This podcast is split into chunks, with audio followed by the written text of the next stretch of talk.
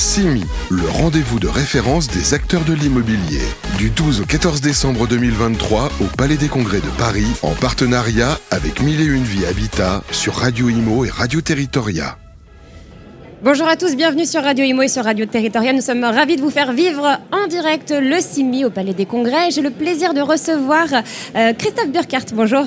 Bonjour. Vous êtes le directeur général d'IWG. Alors, euh, pour nos auditeurs qui ne connaissent pas encore IWG, qu'est-ce que c'est? Il y en a encore. Et il y en a encore. C'est sûr. IWG, c'est une euh, holding qui vient du nom d'une entreprise qui s'appelait Regus auparavant, qui est un petit peu plus connue. Et on s'est rebaptisé IWG il y a à peu près 5 ans. Euh, parce que nous avons décidé de mettre en place une stratégie multimarque et donc euh, une holding IWG qui opère un certain nombre de marques, dont Regus, la marque historique, mais d'autres comme HQ et Signature qui viennent euh, encadrer Regus en entrée de gamme et en haut de gamme. Oui. Spaces, grand coworking communautaire, et puis une marque très très spécifique que l'on trouve uniquement en France, qui s'appelle Stop and Work, créée en 2014 et dont l'objectif est d'installer des tiers-lieux dans les zones résidentielles en première couronne de la région parisienne comme alternative au travail à domicile, donc assez précurseur, puisque cette mhm. marque évidemment se développe très fortement depuis la pandémie. Eh bien oui, c'est vrai qu'en 2014, euh, c'était pas encore euh, euh, aussi démocratisé, on va dire.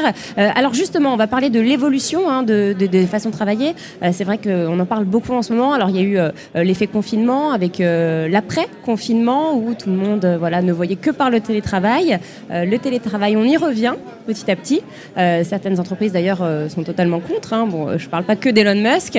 comment vous voyez la chose, vous déjà Comment euh, bah, alors, euh, ce qu'on voit, c'est que d'abord, il n'y a pas une règle qui, euh, qui tient pour tous les pays. Donc, on a la chance, parce que je pense que c'est une chance, qu'en France, la volonté de, des collaborateurs d'entreprise de revenir sur le lieu de travail pour socialiser mm. avec, avec les équipes, c'est quelque chose de prégnant. Donc, il y a un phénomène de retour au travail en France dont on peut profiter. Ça, c'est une, une, bonne chose. en revanche, on ne reviendra pas au temps d'avant, c'est-à-dire que même s'il y a une volonté de retourner au travail, il y a une volonté aussi d'équilibre entre la vie personnelle et la vie professionnelle, et que ce retour à travail doit se faire dans des conditions différentes de ce qu'était le monde du travail avant la pandémie.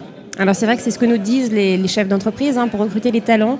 Euh, enfin lors du recrutement euh, vient tout de suite la, question justement ce que vous disiez de l'équilibre entre la vie professionnelle et personnelle. Ça avant on n'en parlait pas quand on passait un entretien. Oui c'est ce qu'on voit très clairement au travers des études qu'on peut mener euh, auprès de, des entreprises qui sont nos clients. Il y a, l'avènement d'une nouvelle norme que l'on appelle le, travail hybride, c'est-à-dire l'hybridation des, des, espaces de travail. On passe d'un monde très très rigide avant pandémie où finalement, les, salariés avaient euh, un seul lieu de travail. Majoritairement, le lieu de travail, c'était euh, les bureaux d'entreprise. Mhm. Quelques-uns étaient en, travail à domicile, mais majoritairement, c'était le lieu de travail qui était l'entreprise. à un nouveau monde, qui est un monde où le choix des espaces de travail est beaucoup plus large à disposition des collaborateurs et des collaboratrices d'une entreprise. Et en fonction d'une organisation globale du travail qui est définie par l'entreprise et aussi de leur euh, agenda personnel, professionnel, on trouve un équilibre qui est beaucoup plus fort. Et cet équilibre-là, il se fait au travers d'un choix de lieu de travail, au pluriel, beaucoup plus large que ce qu'on avait on peut travailler de chez soi, on peut travailler d'un tiers-lieu à côté de chez soi, on peut travailler en réseau de sites comme euh, les sites que nous opérons, ou on peut aller euh, effectivement un certain nombre de jours par semaine sur le lieu de l'entreprise lorsque le présentiel est justifié et a un sens. Et, pour moi, c'est une des grandes, un des grands changements depuis la, la pandémie. On appelle tout ça le, télétravail, mais, mais c'est très, très, euh, c'est vraiment un phénomène de, mm. fond et, c'est quasiment un, phénomène sociétal pour moi. Alors vous, justement, qui avez des clients hein, sur euh, vos différents sites, donc des, entreprises hein, euh, diverses et variées, hein, différents profils, est-ce qu'il y a des demandes qui, sont apparues que vous n'aviez jamais vues avant, avant les confinements et qui sont apparues là et qui, qui perdurent? Oui, il y, il y a une demande qui, soutient en fait le, concept du travail hybride dont je parlais à, l'instant. Euh, une demande des entreprises qui préfèrent partir sur des contrats multisites que sur des contrats monosites. Et donc euh, pouvoir effectivement créer des réseaux. Euh, Permettre à leurs collaborateurs de, choisir en fait leur site. Exactement, en utilisant leur bureau ainsi que les centres de notre réseau pour donner ce choix-là, avec des formules quelquefois qui sont en termes d'utilisation extrêmement flexible. on a un programme chez nous qu'on appelle le membership. Mm. Et en fait, des entreprises équipent euh, leurs équipes de, de, travail avec une carte IWG. Et, lorsque ces, ces gens-là sont en déplacement, ils peuvent accéder à nos centres. ils font un check-in à l'entrée, un check-out à la sortie, et l'entreprise est facturée du temps passé. Donc là, on est sur un mode vraiment très très flexible, très très hybride, Oui. où finalement le choix des lieux de travail est très large, mais l'utilisation de ces lieux de travail est très très souple, puisque en fait, l'entreprise est facturée au temps passé par ces collaborateurs-là dans ces, dans ces sites. Donc c'est vraiment à la demande en fait. C'est totalement à la demande, absolument. Alors IWG vient de dévoiler, euh, c'est tombé hier, hein, les 10 tendances qui vont façonner le monde du travail en 2024. Alors c'est euh, très intéressant, on voit que bon, bah, la culture euh, d'entreprise est au cœur des enjeux, des attentes plus fortes de la part des employés, hein, c'est ce qu'on disait, le rôle de l'entreprise dans la garde d'enfants aussi. Est-ce que ça c'est quelque chose qui a été... qui- vous avez déjà eu des demandes par rapport à ça Installer une garderie dans un... Est-ce que ça pourrait être imaginable ou pas Alors c'est vrai que cette, cette, cette étude, elle, euh, elle, euh, elle, elle fournit dix grands enseignements. Donc si on doit les, les catégoriser, il y en a un autour vraiment de, de l'usage et, Oui. et de l'humain. Il y en a un second qui est autour de l'entreprise et de la performance de l'entreprise. Et puis il y en a un troisième qu'on appelle l'ESG et notamment toute la partie environnementale. Sur le premier, on ne nous a pas demandé encore de, de garde d'enfants. Par contre, euh, on nous demande de proposer des, des centres qui sont euh, au sein de quartiers multiservices. Et ce qu'on a appelé euh, la ville du quart d'heure, pour nous, elle, elle prend vraiment un sens de réalité euh, dans les demandes des clients. C'est-à-dire qu'on nous demande d'avoir euh, à proximité des, des sites sur lesquels on les, on les héberge, euh, des écoles, des commerces, Ouais, des garderies, des crèches, etc. Pour que finalement l'expérience euh, quotidienne de nos clients elle soit complète, c'est-à-dire qu'elle intègre évidemment le travail au sein de nos sites, mais aussi la possibilité de faire des courses, de- d'éventuellement sortir boire un verre ensuite, de récupérer son enfant pas trop trop loin à une garderie, etc. Et donc dans travail, euh, travail de développement, dans le- notre stratégie de développement, Donc là vous où on pensez à tout ça en fait est obligé. On avait avant une, une volonté vraiment d'être très très précis sur les localisations. On ajoute une couche supplémentaire Mm. sur, cette, euh, sur ces recherches de localisation en, en les mettant au sein d'écosystèmes qui sont, euh, qui sont très denses en termes de, en termes de services. Justement, là, quand vous développez des nouveaux, euh, des- vous achetez en fait des, des- immeubles, comment ça se passe euh Alors, on a deux formules. Une formule euh, qui est une formule historique où on prend à bail, donc on n'achète pas, mais on prend à bail. Prenez à bail. Voilà. Mm. Et une deuxième formule qui est en très forte croissance, euh, qui est une formule de contrat de service. D'accord. Euh, C'est-à-dire qu'on se positionne comme un prestataire de Mm. service. Donc vous avez des propriétaires qui aujourd'hui souhaitent héberger au sein de leur bâtiment des espaces de coworking pour apporter de la flexibilité et aussi du service afin de venir euh, faire venir d'autres locataires.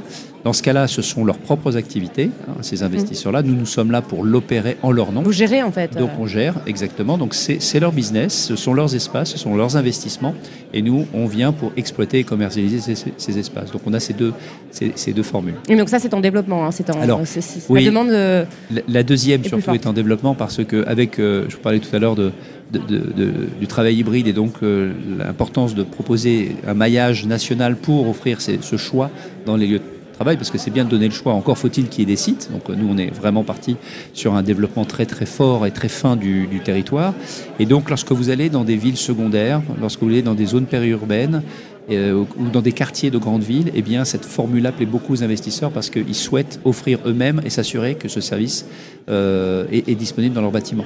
Et quand je vous parle de, bah, de, de, de- banlieues de grandes agglomérations, on vient d'ouvrir à Douai, dans la banlieue de, de Lille. Oui. euh, oui, qui est très active d'ailleurs. hein, euh, Très ça se active. développe beaucoup Exactement, côté, ouais. absolument. Ville secondaire, on a ouvert à Pau, enfin on a signé des accords d'ouverture à Pau, à Tarbes, à Brest, à Clermont-Ferrand, à Poitiers. Euh, et puis des villes, des zones périurbaines, on vient de signer à Annemasse, juste à la frontière avec, Oui, la, avec la Suisse. Suisse, ouais. Voilà, donc l'idée c'est quoi? C'est euh, de dire à nos clients, peu importe l'endroit où vous vous trouvez, eh bien euh, vous avez euh, pas très très loin de chez vous la possibilité d'aller sur un de nos sites IWG, d'y travailler le temps dont vous avez besoin. Hmm. Euh, alors pour finir avec les, les tendances, hein, euh, donc euh, créer de l'espace pour la neurodiversité, le retour de la pause déjeuner en présentiel, ça c'est très important, une forme de travail adaptée aux retraités souhaitant rester actifs. Alors ça, on en parle beaucoup avec la politique du gouvernement aussi. hein. Oui, tout à fait. Et puis trava- travailler de manière plus écologique, vous l'avez dit. Et enfin, la prédominance de l'intelligence artificielle. On terminera avec ça. L'intelligence artificielle dans, chez IWG, comment ça se passe? Alors, on, on- on- on l'intègre dans nos outils. Euh, on l'intègre relativement peu à ce stade dans nos relations avec nos, avec nos clients. Et on, on le fait pour une, une raison extrêmement simple, c'est que lorsque l'on on pose la question à nos clients du type de relation qu'ils souhaitent avoir avec nous et surtout avec nos équipes Mm. qui gèrent les centres, euh, la réponse qu'on nous fait, c'est écoutez, quand on vient dans un centre, c'est pour avoir des relations vraiment humaines, euh, éviter l'isolement, euh, sortir de nos écrans, avoir des relations avec vos équipes et aussi avec le- les autres clients, créer des synergies, faire du business Bien sûr. ensemble, etc. Et donc à chaque fois qu'on essaie de mettre des, une composante numérique euh, trop importante dans ce relationnel, ça marche pas forcément bien. Donc euh, on l'utilise bien évidemment sur la gestion des bâtiments, sur euh, nos outils commerciaux, euh, sur notre capacité à, à- Oui. à identifier les bonnes localisations. Donc c'est en interne Voilà. plutôt. hein. Très en interne, mais quand il, il s'agit de discuter avec nos clients, on est dans, dans- dans le présentiel total. L'humain avant tout. Exactement. Eh bien, merci infiniment, euh, Christophe Burkhardt, pour cet entretien. Un petit mot peut-être sur le CIMI, le salon. euh, Bah, c'est fait plaisir, comme d'habitude, hein, de, de voir un salon, euh, voilà, euh, trois étages, euh, complet, les gens ont le sourire. euh, donc on, parle, on, sent, on sait qu'il y a des difficultés, Oui. mais je pense qu'il y a une résilience dans, cette, euh, dans ce secteur parce que c'est pas la première crise qui a été connue.